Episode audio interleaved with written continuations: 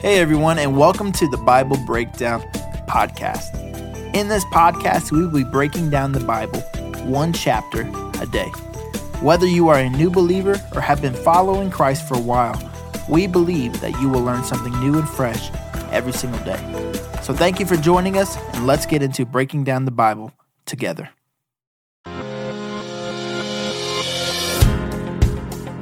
Hello, everyone. Welcome back to our journey through the book of Leviticus. Today is Leviticus 19.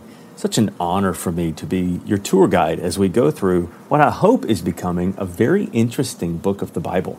I've been hearing from some of you who said, I never actually have stopped and read this, and I see now why it is so very important. And I just, I have to tell you, as your pastor, that encourages my heart to realize that you're going through this and you're seeing that God's Word, all of it, even the part we sometimes have a hard time understanding, is valid and important. And yes, even though we live as New Testament believers, how do we know what sin is?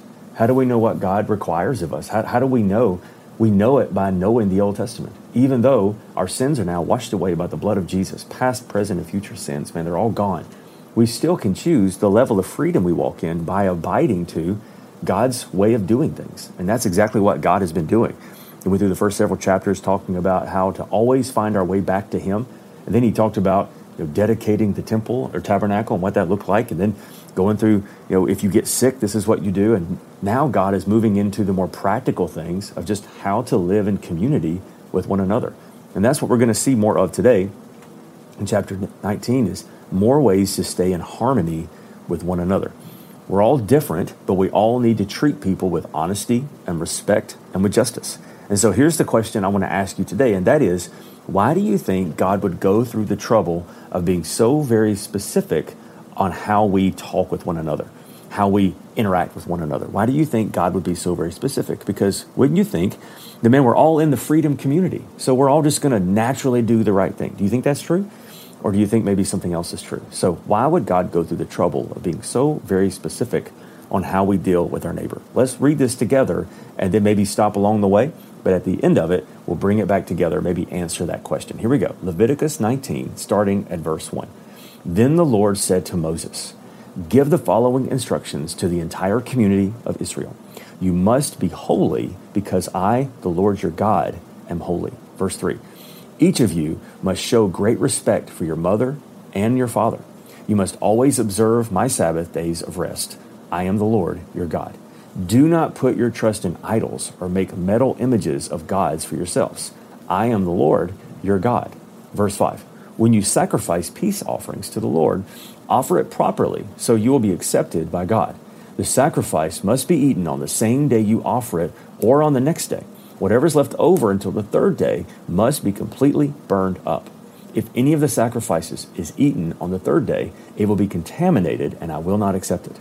Anyone who eats it on the third day will be punished for defiling what is holy to the Lord and will be cut off from the community. Verse 9 When you harvest the crops of your land, do not harvest the grain along the edges of your fields, and do not pick up what the harvesters, harvesters drop. It is the same with you with your grape crop. Do not strip every last bunch of grapes from the vines, and do not pick up the grapes that fall to the ground. Leave them for the poor and the foreigners living among you. I am the Lord your God. Pause. That not an amazing thing that God says? God says that when you have some left over, leave it for somebody else. Don't try to scalp the field for as much as you possibly can, but as you're going, if you drop some, leave it for the person coming behind you. Because it's amazing that if you had someone in the area, and you actually can read this in the book of Ruth, this is exactly what helped sustain Ruth and Naomi when they lost everything. Ruth and Naomi were two ladies who had lost their husbands, they had lost everything they had, and they came to the land of Israel, and they were just basically bottom of the totem pole, man. They had they had nothing. And so what Ruth would do is she would go out to the fields and she would then glean around the edges and what they had dropped, and that was how she was able to sustain herself. So God is saying right here, don't don't be stingy. If you have something you have left over, you whatever, I'm giving you leftover so that you can share with those who don't have. Such a powerful thing. So here we go. Verse 11. Do not steal. Do not deceive or cheat one another. Do not bring shame on the name of the Lord your God by using it to swear falsely. I am the Lord. Do not defraud or rob your neighbor.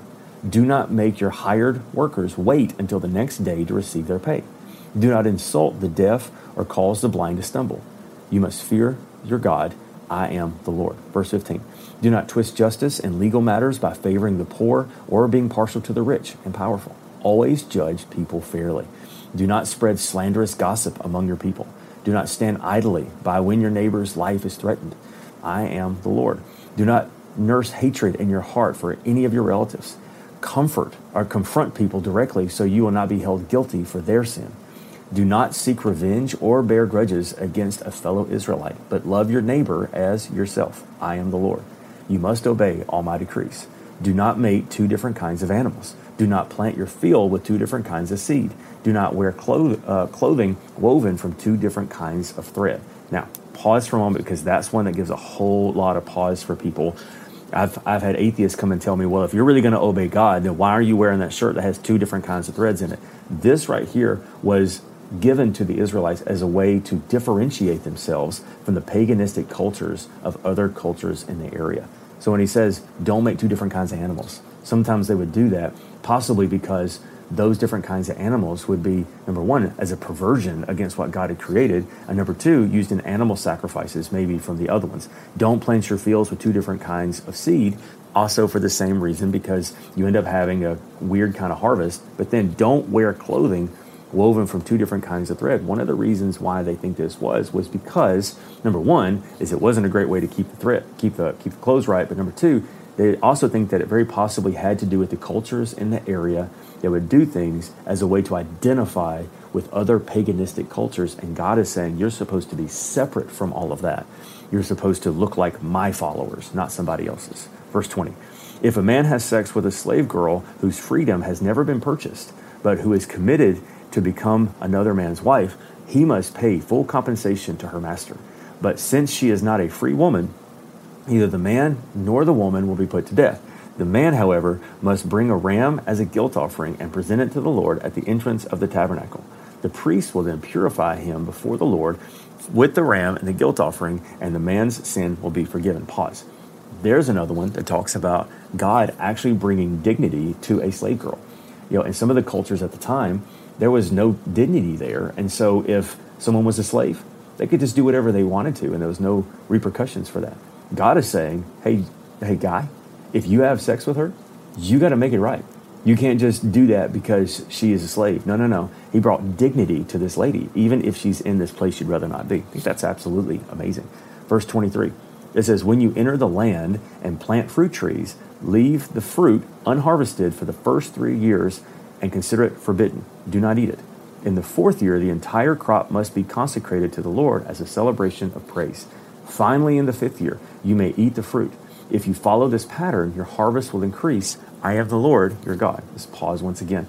They're going into an area, they don't know the area, they don't know what's going on. God is saying, when you do this and you reinvest back into the soil, it's going to continue to pay you back. And so God is just teaching them how to be good. We used to call this phrase husbandry how to take care of the things that's yours so that it will continue to produce for you. All right, let's finish this up. Verse 26 through 37 is going to talk more about some of these practicals. Number 26, do not eat meat that has not been drained of its blood. Do not participate in fortune telling or witchcraft. Do not trim uh, off the hair of the temples of your or trim your beards. Do not cut your bodies for the dead. Do not mark your skin with tattoos. I am the Lord. Do not defile your daughter by making her a prostitute or the land will be filled with prostitution and wickedness. Okay, I'm sorry. Pause one more time because there's another one.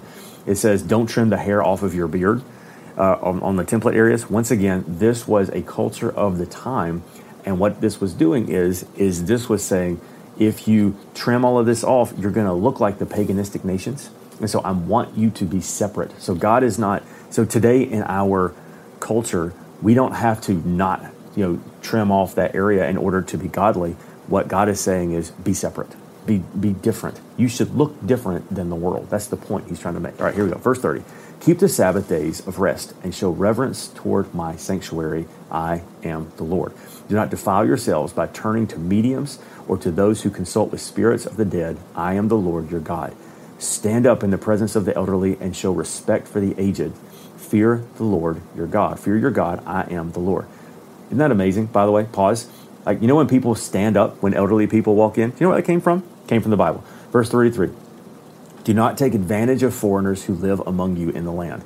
Treat them like native born Israelites and love them as you love yourself. Remember that you once were foreigners living in the land of Egypt. I am the Lord your God. 35. Do not use dishonest standards when measuring length, width, or volume. Your scales and your weights must be accurate. Your containers for measuring dry materials or liquids must be accurate. I am the Lord your God who brought you out of the land of Egypt. You must be careful to keep all of my decrees and regulations, putting them into practice. I am the Lord your God. So, here once again is the thing why? Why would God go through all that trouble? Here's the answer, and that is number one, He wants His free people to stay free and also how they treat one another. Just because you're free doesn't then give you the right to go and take away the freedom of another or to cheat someone else. But there's a social contract that we all live by. This is one of the things we have to deal in our culture today when we have Christians who say, Well, I can do this, and it doesn't matter if it affects you negatively because I'm free. Well, that's a very selfish way of looking at things. You are not free so that you can take away the freedom of others.